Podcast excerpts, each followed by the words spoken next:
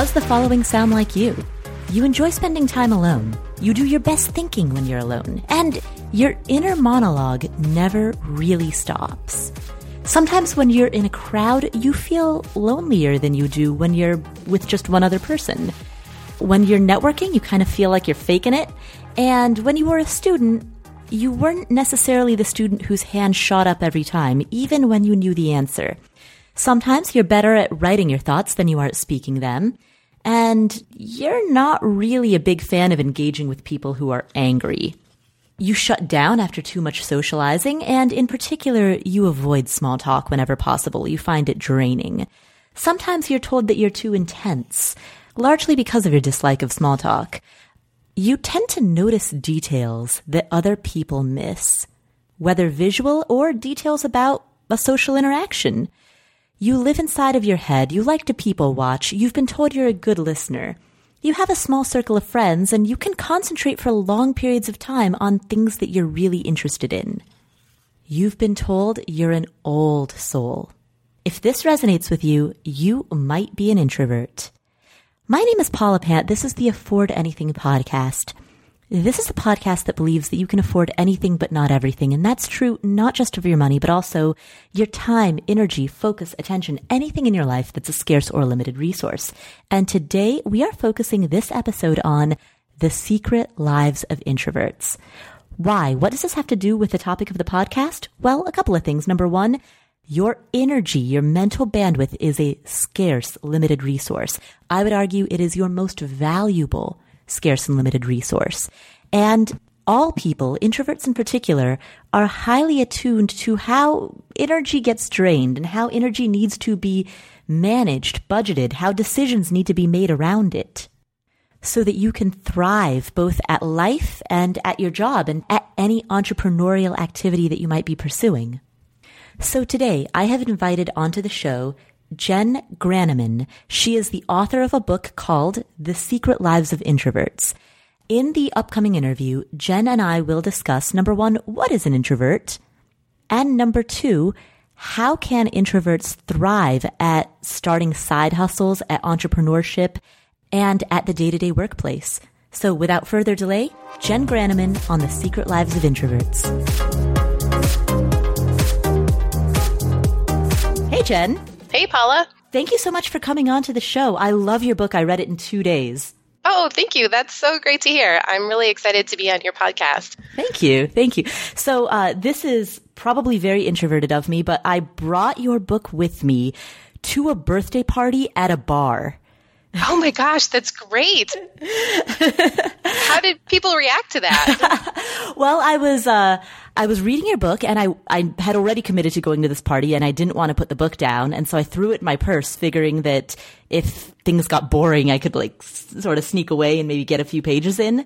And so we were sitting there was maybe 10 of us and we were all sitting around and everybody was having a big group conversation about nothing in particular. Of course. And I turned to the guy who's sitting next to me, a, a guy named Ben. He's a good friend of mine. And I know that he is, uh, he's very quiet and he's also very much an introvert. I knew that he would be interested in it. So I turn to him and I start having a one-on-one conversation with him. I pull the book out of my purse and I show it to him and we start talking about it. And then of course, my loudest friend looks over and she's like, did you bring a book to a bar?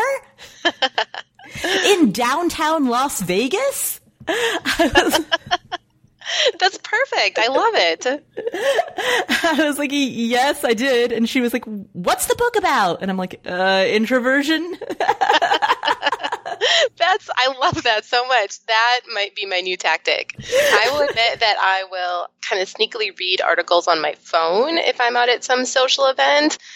You know, because then people don't really quite know what you're doing, but I love it. I um, don't ever get enough time to read, so that might be my next go-to tactic. I find that it's a great way to move conversations from the superficial to the more meaningful also. You know, because then you can talk about the topic of the book, whatever it is, uh, rather Did- than like, so what do you do for a living? Did you have some more in-depth conversations because of that? Well, so that the loud friend was like, when I told her that the book was about introversion, her response was, I don't think there's any such thing. Oh. what did you say to that? I, I was like, uh, I think I just proved that there is. yes, that's awesome. So on that topic for the people who are listening who might uh, either not think there is a such thing or who might be wondering if they are introverts or extroverts uh, or what the delineation is uh, let's start with the basic question what is an introvert Sure. So, one of the simplest definitions is that an introvert is someone who gets recharged by spending time alone. But that's a pretty sim- simple definition. Uh, introverts are simply people who like quiet, low key environments more than loud, noisy, busy ones. Hmm. When I was reading through this book, there were so many characteristics that I thought were part of my personality uh, that I, I didn't realize were associated with introversion until I read your book. Um, so, being conflict averse, for example. Right. Yeah, this isn't true for every introvert. I certainly know some that will meet conflict head on, but it tends to be an introverted thing to not want to get involved in conflict, and simply because it's overstimulating. There's actually uh, there was a study done that showed that introverts will look away from a face that looks angry, and we don't know for sure exactly why that happens, but it's probably because conflict is overstimulating to uh, for us. Hmm. One thing that I found fascinating was that in your book you describe a hypothesis around four different types of introverts called known by the the acronym STAR. Can you talk about that a little? Yeah, absolutely. So, this is a model put together by psychologist Jonathan Cheek along with some graduate students. And they hypothesized that there are actually four different types of introverts, or in other words, four different ways in which a person's introversion can be expressed.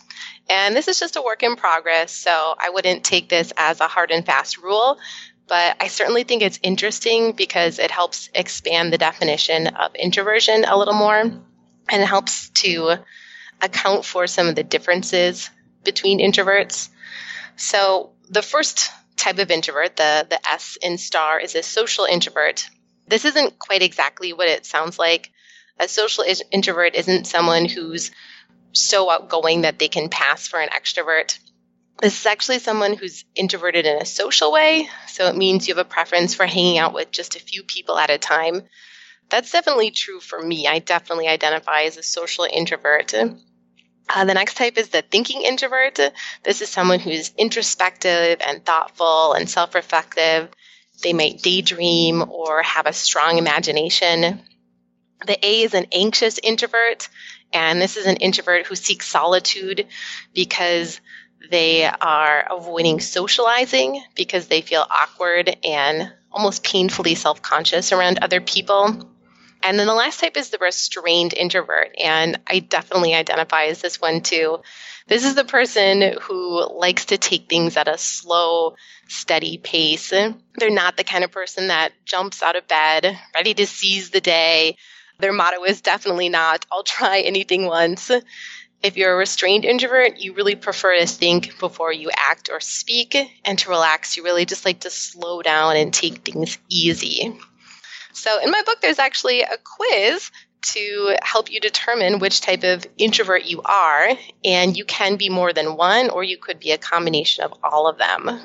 At what point did you realize that you were an introvert? And how did that play a role in your work and career decisions from, from that point forward? I realized I was an introvert in my late 20s, which is far too late, in my opinion. I wish this was something that was taught in schools to children when they're young. So I grew up feeling out of place and strange and just different for my introversion, although I didn't have a word for it at the time. People told me, Why are you so quiet? Why don't you speak more? I would feel guilty for wanting to spend time alone. And I just thought it was weird later I came to realize that it wasn't just a, a weird thing that I was doing. I wasn't broken in some way. I'm actually an introvert. So, as the story goes, I happened to just be in a used bookstore one day, browsing the psychology section because that's something I like to do. And I came across a book called The Introvert Advantage. I bought it, I read it cover to cover, and at the end, I actually cried. And I'm honestly not that much of a crier. I cried because I really identified with what the author was saying, and I felt really understood for the first time in my life. That kicked off this whole journey about learning about my introversion. I went on to read everything I could get my hands on about introversion, and eventually that led to my website, Introvert Dear, and then eventually my book what you do now, I mean, running a website, writing a book, those are work activities that require being alone for long periods of time, alone with your computer. Yeah. Do you find that energizing or does do you end up having too much alone time?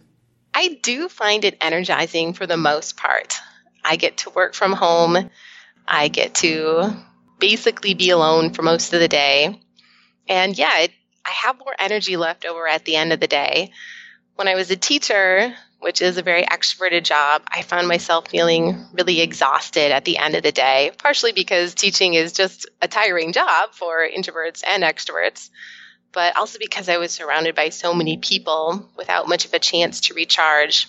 And I noticed that when I came home, I just didn't have the energy to do many things. I didn't want to go out, I didn't want to see friends because I was drained. But now that I'm home and working by myself day in and day out, I find that I have energy left over at the end of the day. I want to go out to a restaurant. I want to go meet friends. And I often find myself welcoming some sort of opportunity to go socialize simply because I've sort of been in my like introvert cave all day long. Mm. Yeah, I I feel the same way. Tell me about some of the strengths that introverts bring to the workplace generally. I think introverts bring a lot of strengths to the workplace. For one, we can concentrate deeply for long periods of time. As employees, we don't need a lot of management. We tend to be the types of employees who just come to work, well, to work. Mm-hmm. We walk in the door, we, we head straight for our desks, we put our heads down, and we start working. So we tend to not need a lot of management, and we're usually self starters too. We don't need someone to come light a fire under us. We're ready to just get started on the project. What do introverts look for in terms of choosing careers or finding fulfilling work? I interviewed several introverts for my book, and it was all over the board. For some people, they chose careers that are typical introverted careers. So, like a truck driver, where they spend long periods of time alone, mm-hmm. or a librarian, where they're surrounded by books. But surprisingly, a lot of introverts chose jobs that were very people centric, like a teacher or a therapist or psychologist or social worker. And what they told me was they chose these jobs because although they're introverted and socializing can be draining, they want to interact with people in a meaningful way. And for the most part, these jobs allow them to do that. Mm. So I think introverts are looking for jobs that give them a mix of solitude, right? They need some downtime in their day to be able to close the door and recharge. But also, they're looking for ways to interact with people meaningfully I conducted a survey over social media and asked introverts about how happy they were with their jobs. And a thing that came up over and over again was if they had to interact with people in a not so meaningful way, like if they worked in a call center or they were a customer service rep in a store, that was really exhausting for them. But if they got to hear other people's stories, help them, interact with them in a way that felt authentic, that actually gave them energy and gave them the push to keep going in their jobs and to ultimately enjoy their jobs. I thought that was fascinating when I read that, that it isn't necessarily about isolation, it's about getting rid of inauthenticity and superficiality. Yeah, definitely. Hmm. So, for the people who are listening to this podcast who are introverts, and are interested in either switching to a different career or starting a business, starting a side project, starting a side hustle, what, well, let's just start with, uh, what would some good side hustles be for that personality type? I think it could be all over the board. I know introverts who are graphic designers and computer consultants and freelancers and fitness coaches. So I would say anything that allows you to have some control over your schedule and allows you to create some downtime, but also intersects with your interests, whether it's fitness or entrepreneurship or graphic design or whatever it might be. That would be the ideal intersection for introverts who want to find a side hustle. Hmm. The comment that you just made about making sure that it aligns with your interests, I thought that that was quite fascinating. You made this comment in the book about how introverts in particular want their outer world to reflect their deep and very rich inner world. And uh, extroverts might often kind of look to the outside world and say, all right, what's going to pay the best? Or, you know, what's going to give me the most status? What, you know, what rewards will I have? While introverts, generally speaking, and of course we're speaking in broad generalities, are more likely to ask, how can I derive meaning? How can I be creative? How can I be autonomous? Yeah, absolutely. And of course, those are just general terms. I know extroverts who would say that they're working at their calling and that their job is really meaningful to them. And certainly introverts who are just looking for a job that will pay the bills. But yeah, in general terms, introverts are looking for something that feels like a calling. They want more than just a paycheck. They want to know that they're making a difference in the world and in people's lives. And they want the stuff that's on the inside of them, that private inner introvert world that the rest of the world often doesn't see. They want that to come out and be reflected in their job. And often, if it's not reflected, they don't feel happy or satisfied with life. It isn't until they can sort of take the introverted part and extrovert it in a way that's meaningful, they don't feel happy. You did some research on introverts and creativity. Can you tell me about that? Yeah, absolutely. I asked introverts to tell me if they thought that they considered themselves to be a creative person. And I did this survey with people who self identify as introverts, and I put it out on social media for my followers to, to respond to. Mm-hmm. And the results were pretty impressive. 81% of introverts said that yes, they do consider themselves to be creative people. So that's four out of five introverts, which is pretty cool, I think. And then I asked them to tell me about some of the things they do as creative activities, and they could name uh, more than one thing. Mm-hmm. So 61% of those people told me they write or journal. 42% like to paint, draw, or do some other type of visual artwork. 16% create music. And then the list goes on thinking of new ideas, photography, filmmaking, woodworking. Basically, if you can name it as a creative activity, introverts are doing it. Mm. And, and even writing software, which is something that isn't stereotypically lumped into the arts, it is a creative activity. And I, I thought that that was really interesting that that's on the list. I like. Yeah, absolutely. It's it's not something I know how to do, but you do need a creative backbone, I think, to be doing that. Exactly. Exactly. It's not rote. Right. And you also found in that same survey that the majority of them felt that their introversion helped make them more creative. Yeah, that's right. So I asked introverts, do you think it helps your introversion helps make you a more creative person? And 74% said, yes, I think so. And only 4% said no. And of course, some said, well, I don't know if it does, which is a fair answer. Hmm. I think that's really fascinating. Introverts agree that their quiet, reflective nature gives them a boost to creativity. Hmm. Are you familiar? Uh, this, this, I'm throwing this question out of kind of thin air. Are you familiar with Cal Newport and uh, his writing about deep work? Yeah, I am. I love Cal Newport. I do too. He was a guest on an earlier episode of this podcast, and just personally, he's one of my favorite writers and thinkers. There were a lot of points throughout your book, particularly when you were talking about the work process of an introvert. It reminded me so much of Cal Newport. And, uh, you know, for the people who are listening who aren't familiar with him, in a nutshell, in his book, Deep Work, he advocates setting aside time to go into deep work mode where you cut off all distractions and go into a period of deep reflection.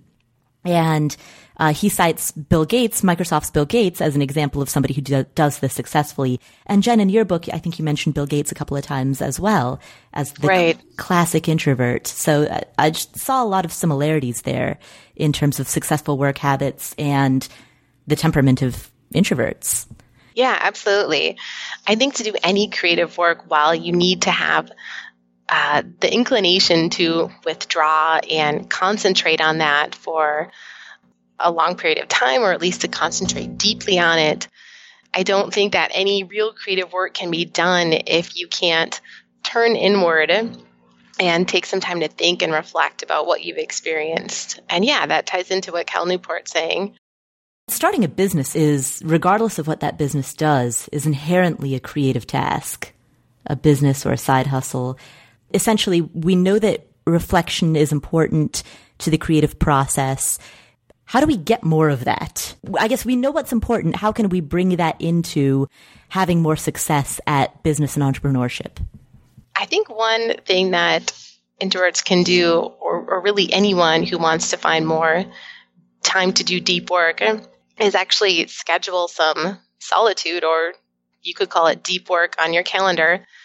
I interviewed a musician named Jeremy Messersmith, and he's an introvert, but he told me he needs a lot of time to just sit at the computer by himself and think so that he can come up with songs. And what he does is actually schedule his solitude on his family calendar. He has a wife who's very extroverted, and he noticed that if he just disappeared on his own for a while, she would feel hurt, which is, I think, kind of a common introvert affliction. When we disappear and go introvert time, the people in our lives start to worry that we've upset them or we don't want to be with them or something like that. So, what he took to doing was actually scheduling on his family calendar when he would go do that introvert time. And that way his wife knew, and she would also help protect his solitude by not scheduling other obligations at that time. So he tries to do it about once a week. If something comes up, it comes up, and he'll bump that time. But then he, the kind of the deal is that he gets to reschedule that solitude for another point that week. And he found that that worked really well to help him not only just relax and have some introvert downtime, but also to focus his energy into some of those creative tasks. Hmm. We'll come back to this episode in just a moment, but first, a question for those of you who run your own businesses. Are you hiring? No, I'm not asking for me. I want to know if you know where to post your job in order to find the best candidates. See, a company is only as strong as the people who work for it. Frankly, the people who are on my team, Steve and Aaron, are way smarter and more talented than me. They are really the ones who run the show and, and hold everything together. And I absolutely would not be where I am without them. So I understand the importance of hiring good people. They are crucial to running a successful business. So if you are looking for somebody to hire, check out ZipRecruiter. ZipRecruiter is a site in which you can post your job to 100 plus job sites with just one click. Their powerful technology efficiently matches the right people to your job. And that's why they're different. Unlike other job sites, ZipRecruiter doesn't depend on candidates finding you. It finds them. In fact, over 80% of jobs posted on ZipRecruiter get a qualified candidate in just 24 hours. So you don't need to juggle emails or calls to your office. Just screen, rate, and manage candidates all in one place with ZipRecruiter's dashboard. Right now, my listeners can post jobs on ZipRecruiter for free. That's right, for free. By going to ziprecruiter.com slash afford. That's ziprecruiter.com slash afford, A-F-F-O-R-D.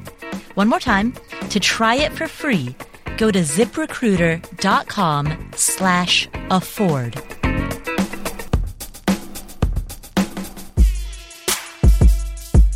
Hey, do you spend a whole bunch of time and money either going to restaurants, ordering takeout, or trying to prepare these complicated grocery lists only to find out that you don't even have the ingredients that you need for tonight's dinner? Well, here's an alternative that can save you a bunch of time, money, and stress. It's called Blue Apron. For less than $10 per person per meal, Blue Apron will deliver seasonal recipes along with pre-portioned ingredients to your doorstep so that dinner comes to you. Everything that you need in order to create a really fresh, high quality meal for either a couple or for a family will come to your doorstep for a super affordable price. I started using them recently and they're amazing. I got the vegetarian option because I live with a vegetarian, but you can customize the meals that you want just the way that you like it. Pick out the meals that you want and they will deliver everything right to your doorstep. I'm really glad that they've become a new partner to the Afford Anything podcast and you can check them out for free. Check out this week's menu and get your first three meals free with free shipping by going to blueapron.com slash afford. That's blueapron.com slash afford. You will love how good it feels, how good it tastes, how much time and hassle and energy you'll save. So check it out. That's blueapron.com slash afford. A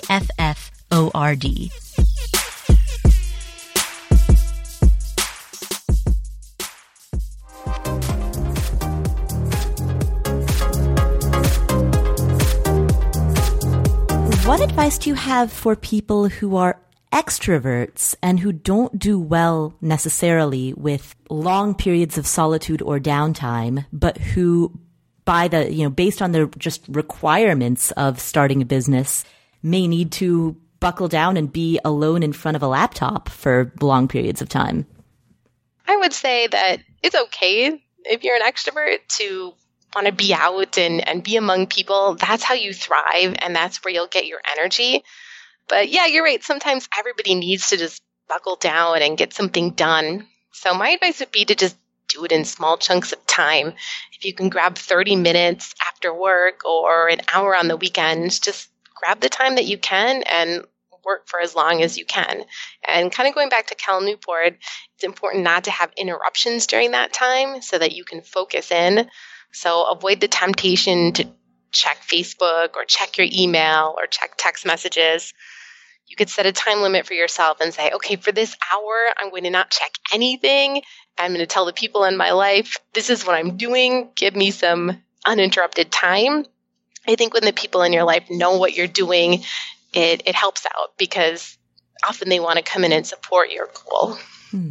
Do you think, and I don't know if this would even be an applicable question or a fair question, but do you think that introverts and or extroverts that one temperament or the other is more likely to be successful at starting a business, starting a side hustle, starting some type of creative endeavor? I don't know if either introverts or extroverts are more successful in business, although there was a study that said 40% of CEOs identify as introverts and actually the CEO that we typically think of as being successful, the quick thinking, outgoing, smooth talking CEO, basically the, the extroverted CEO, that person isn't necessarily the person who's going to outperform our expectations. In fact, the CEOs who outperformed investors and directors' expectations were actually the ones who identified as introverted. Mm. And as far as creativity goes, you know, it's hard to say. In my book, I talk about how I know both introverts and extroverts who are really creative people. But, you know, I kind of like to think that introverts have an edge when it comes to creativity, just because we do have that ability to zero in and focus. And also, a lot of introverts told me that their art and creativity and writing stems from the fact that they have all this stuff inside them in their inner world that they don't necessarily know how to express using words or talking to people. And doing something creative allows them to express what's built up inside them. Hmm. How do you talk to, uh, on the subject of people who are not good at expressing themselves through words necessarily. Oh, words are hard. words are very hard. this is why I write personally. words are difficult. I love the phrase word retrieval. I, I, learned that in your book for the first time, and that resonated because yeah, sometimes retrieving the right word out of your memory bank is is difficult. Right. So how do you, because uh, I've thought about this a lot. You know, I, I have a, a friend who number one is generally unaware of his feelings. And number two, even when he is aware of it, is unlikely to want to express those feelings. And mm. number three, even when he does want to express them, often lacks the capability or the capacity to do so. So there's kind of three different issues. There's the issue of awareness, the issue of willingness of expression, and then there's capability of expression.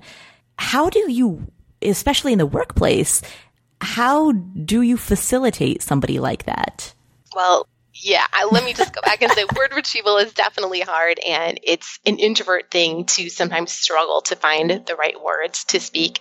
And the idea is, according to Marti Olsen Laney, that introverts use their long term memories more than their short term memories, right? Mm-hmm. Extroverts tend to have quicker access to their short term memory, and so the words are right on the tip of their tongue, whereas introverts have to reach back and retrieve words from their long term memory, which slows us down, frankly. Mm-hmm. So, I mean, I struggle with this all the time. I have an idea of what I want to say or a feeling inside me that I want to express. I just can't get it out there, which again is why I write. That really helps get those things out there. But yeah, in the workplace, this can be a problem because introverts may be seen as not as intelligent or not as capable as extroverts because they may hesitate before they speak, or when they do speak, they may not express everything eloquently and succinctly. They may be searching for words or, or say not quite the right word that they want. So I advise introverts to basically own up to the fact that they need some more time to process and think than extroverts do. So, for example, if someone asks you a question and you don't have the answer to it right away, it's okay to just say, I need to think about that some more, or I'm not sure right now, give me a moment, or even I'll send you an email when I have the answer. Typically, writing is easier for introverts because it uses different pathways in the brain, and those pathways seem to flow more fluently for us. Hmm. And that was one thing you mentioned brain pathways. That was another thing that I thought was fascinating. In your book, you describe uh, brain scans of introverts and extroverts and how at a physical level, our brains work differently, which I guess also kind of proves that this delineation does exist. Yeah, absolutely. Introverts and extroverts are actually wired differently. So, introverts have less active dopamine reward systems than extroverts, which sounds like a bad thing, but I argue that it's not. It just makes us geared toward different activities. That means we just don't get as excited by or motivated by the certain kinds of things that extroverts do. I don't know if you want me to get more into that. Uh, sure, That's yeah, where yeah. you wanted to go. Okay. Yeah, absolutely.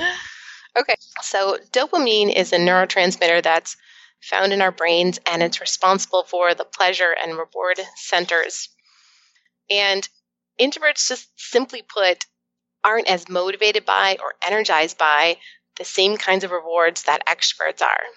So, a reward is something like getting promoted at work, getting the phone number of an attractive stranger, or even eating a really good meal, right? Those are all things that reward us.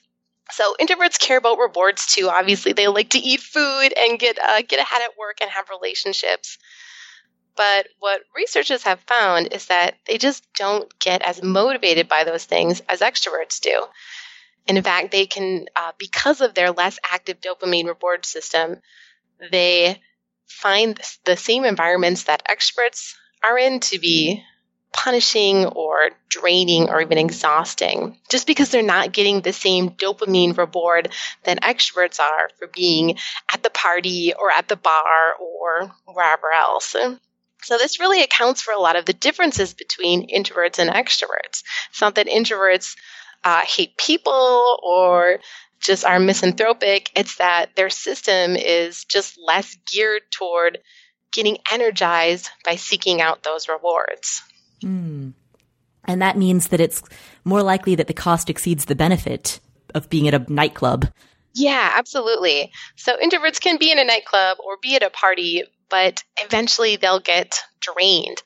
And a study found that extroverts get drained by socializing too. Everyone gets drained by socializing, probably because it's work. You have to talk and listen and do other cognitive processes while you're socializing. So it's tiring for everybody, but it's especially tiring for introverts because they're not getting that same reward that extroverts are. Hmm. Now, right before we close out, I'm going to change topics. Um, the last thing that I want to ask you about is traveling. A lot of a lot of the people who are listening to this podcast are either frequent travelers or they want to travel. There are a lot of people who want to retire early so that they can travel more, for example, or who want to just improve their finances and improve their lives and restructure their work life so that they can travel more. One thing that is sort of an inherent contradiction uh, about introverts is that, as as you mentioned in your book, many introverts like structure and routine and and really kind of thrive on that, but at the same time we're also intellectually curious, and that intellectual curiosity often expresses itself as a desire to go see the world, go backpack through South America or spend a month in Africa. How do you balance the two? How do you, how does an introvert balance that need for structure and routine with a, that insatiable curiosity about the world? That's a great question. And that's something I deal with all the time. I'm also a highly sensitive person, and that means that environmental stimuli can overwhelm me and stress me out more than it can someone who's not a highly sensitive person. And I find that when I go traveling, I love it, but it's also a little overwhelming to me. It's overwhelming to be in a new place and be out of my routine and be sleeping in a new bed, having new foods, and just experiencing all kinds of new things. So I often find as an introvert and a highly sensitive person that I get worn out going on my trip, which I think is a pretty common common problem that people have. So I think it's important just to do things in a way that's going to work with your introverted system. If you can go for just a few days, go for just a few days. Or if you're planning an overnight flight, make sure you're allowing yourself plenty of time the next day to recover and and rest up. So I think you can still travel and do those kind of exciting extroverted things. You may just have to take it at a little slower pace than someone else. Hmm. And you uh you said you recently spent 3 months in Mexico, yes? Yeah, that's right. Last summer. Tell me about that. How did you manage that? How did you maintain your sanity? uh, well, it was a lot of just pacing myself. Mm-hmm. For me, it helps to know things ahead of time. If I know, if I have a plan for where I'm going to be, that sort of helps manage my energy because I can just be prepared for what's coming up. Mm-hmm. I think introverts really feel a certain level of comfort when they are prepared. So just having the knowledge of where they're going to be, what's going to happen, that can really go a long way towards managing your energy. Hmm. The the fact that you were there for three months, I mean, that's a long period of time. Did that help insofar as you were able to settle in and develop a routine in that new environment? Yeah, absolutely. In fact, after two months, we could have moved on to another city, but I said, no, let's just stay here. I like the routine that we have here. Excellent. Well, thank you so much, Jenn. Is there anything that I haven't asked or any kind of parting message that you want to um, convey? No, I don't think so. Other than you can find my book on Amazon or Barnes and Noble or wherever books are sold. Awesome. And we will link to that in the show notes. Awesome. Thank you so much for having me on your podcast. So, what are some of the key takeaways that we got from this interview for both introverts and extroverts? Number one, do what you're good at. Work with your nature rather than fight against it. That seemed to be the underlying theme behind this whole conversation. If you rejuvenate and recharge and get energy by socializing and being around other people, then go for it. But if you rejuvenate by kind of holding up and being by yourself, don't be afraid to do that, even if you are in a setting that doesn't encourage it. So for example, if you're at work or if you're at a conference and you're just tired, your inner batteries are running down and you need to just go be alone for a moment, but you've got back to back meetings or you're at a conference with back to back sessions and there's just no time to recharge. Don't fight against your nature. Find some way to give yourself what you need. For me, for example, if I'm at a conference, I will sometimes just go to the bathroom and, okay, so this is embarrassing. So I've never actually admitted this before. I'll go to the bathroom and I'll just sit in a bathroom stall and just spe- if I have no other private place to go to be alone, I'll just spend like 10 minutes in there.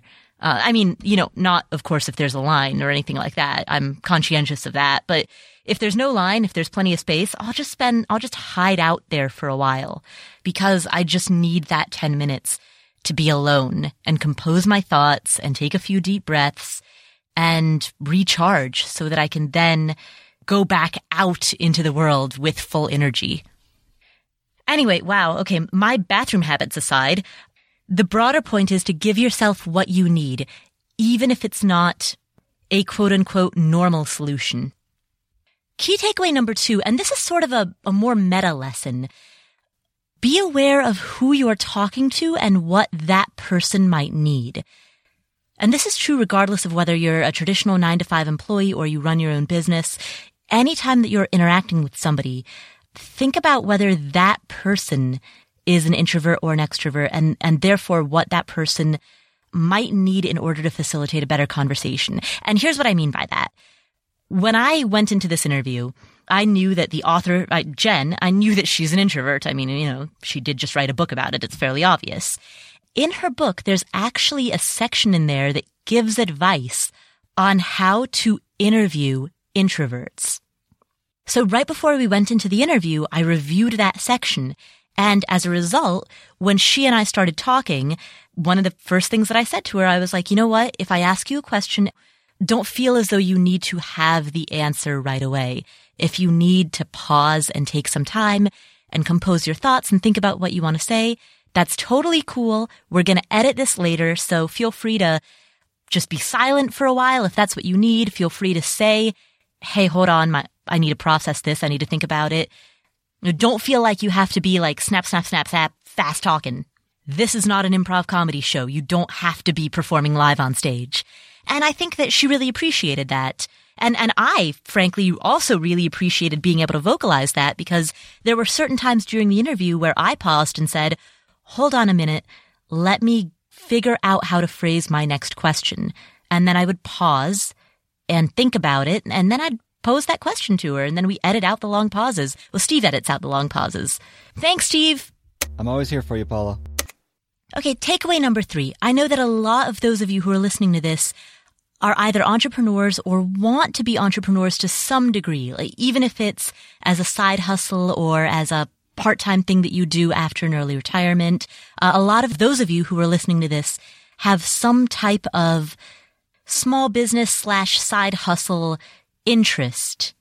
And part of the reason why I invited Jenn onto the show and part of the reason why I wanted to cover this is because so much of the advice that is given to people who start businesses uh, is based around heavy socializing. You know, so much of the advice is it network. You've got to network. You've got to go out there. You've got to meet customers. You've got to meet your clients. You've got to meet other people in the industry. You've got to go to conferences and that it, it's very built around uh, the idea of constantly being around people a lot.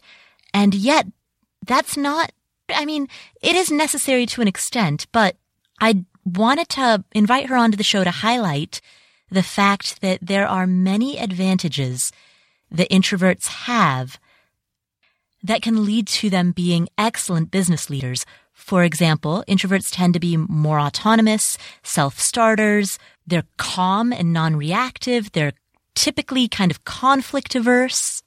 They listen to a lot of ideas and absorb what other people say, which means that they can be more creative or more open-minded to new ideas. They can take in a lot of perspectives. And a lot of location independent jobs or location independent opportunities such as graphic design, freelance writing, coding, many of those involve being in front of a laptop for long periods of time. So there are a lot of advantages that, that the introverts within this audience have. And that's not to say that those of you who are listening who are more extroverted, you have a lot of other advantages as well. I guess this goes back to play to your strengths. And while that tidbit of advice may sound obvious, like, well, duh, Paula, of course I should play to my strengths, it isn't necessarily obvious in a day-to-day context. Unfortunately, I think we live in a society where we are often taught that we should work on improving our weaknesses rather than focus on our strengths. Th- think about, for example, the mainstream educational system.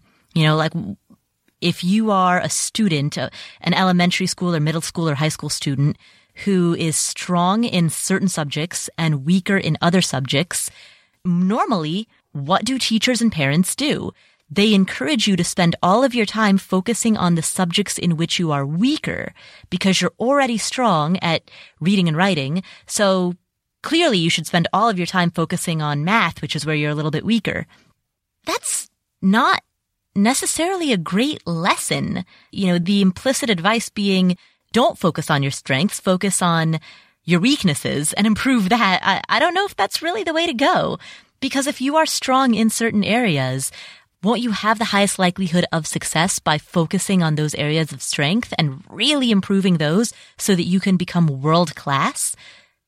I have no idea if Ernest Hemingway was good at calculus, and I have no idea if Albert Einstein got good grades in home ec or shop class. It's totally possible that he was a terrible cook. But you know what? That's fine. You can only be world class. You can only be excellent at a very narrow band of things. So focus on whatever it is that you're strong in. And that's true not just when it comes to industries, but also when it comes to personal attributes. If you're a strong networker, network. If you're a strong listener, listen. Go deep instead of wide. So, those are some of the takeaways that I got from both reading the book and from this interview. By the way, if you want a free copy of the book, this is cool. The publisher has agreed to give out 10 free copies of this book. 10 free copies. So if you're interested in being one of the 10 people who gets a free copy, here's what you do. Head to Instagram to my account. I'm at Paula Pant. That's P-A-U-L-A P-A-N-T on Instagram. In one of my postings, you'll see a picture of this book leave a comment saying whatever. Doesn't matter. You, you could say hi. You could leave a comment about the episode. You could, uh, tell me about your bathroom habits. Yeah, actually, that would be hilarious. Do that. Uh, I will pick 10 respondents and message you on Instagram if you're the winner and you will get a copy of this book. By the way, congratulations. We did this once previously with Jen Sincero's book, You Are a Badass at Making Money. And congratulations to the winners there. So again, Instagram at Paula Pant. That's Instagram.com slash Paula Pant if you're on a desktop or Instagram at Paula Pant on a phone. In order to win, you must live inside of the United States, or at least you must get the book mailed somewhere inside of the US. And you must leave your comment by Friday, September 8th at 5 p.m. Pacific. Again, deadline is Friday, September 8th at 5 p.m. Pacific. Thank you so much for tuning into the show. If you enjoyed today's episode, please tell a friend about it. My name is Paula Pant, host of the Afford Anything podcast. I'll catch you next week.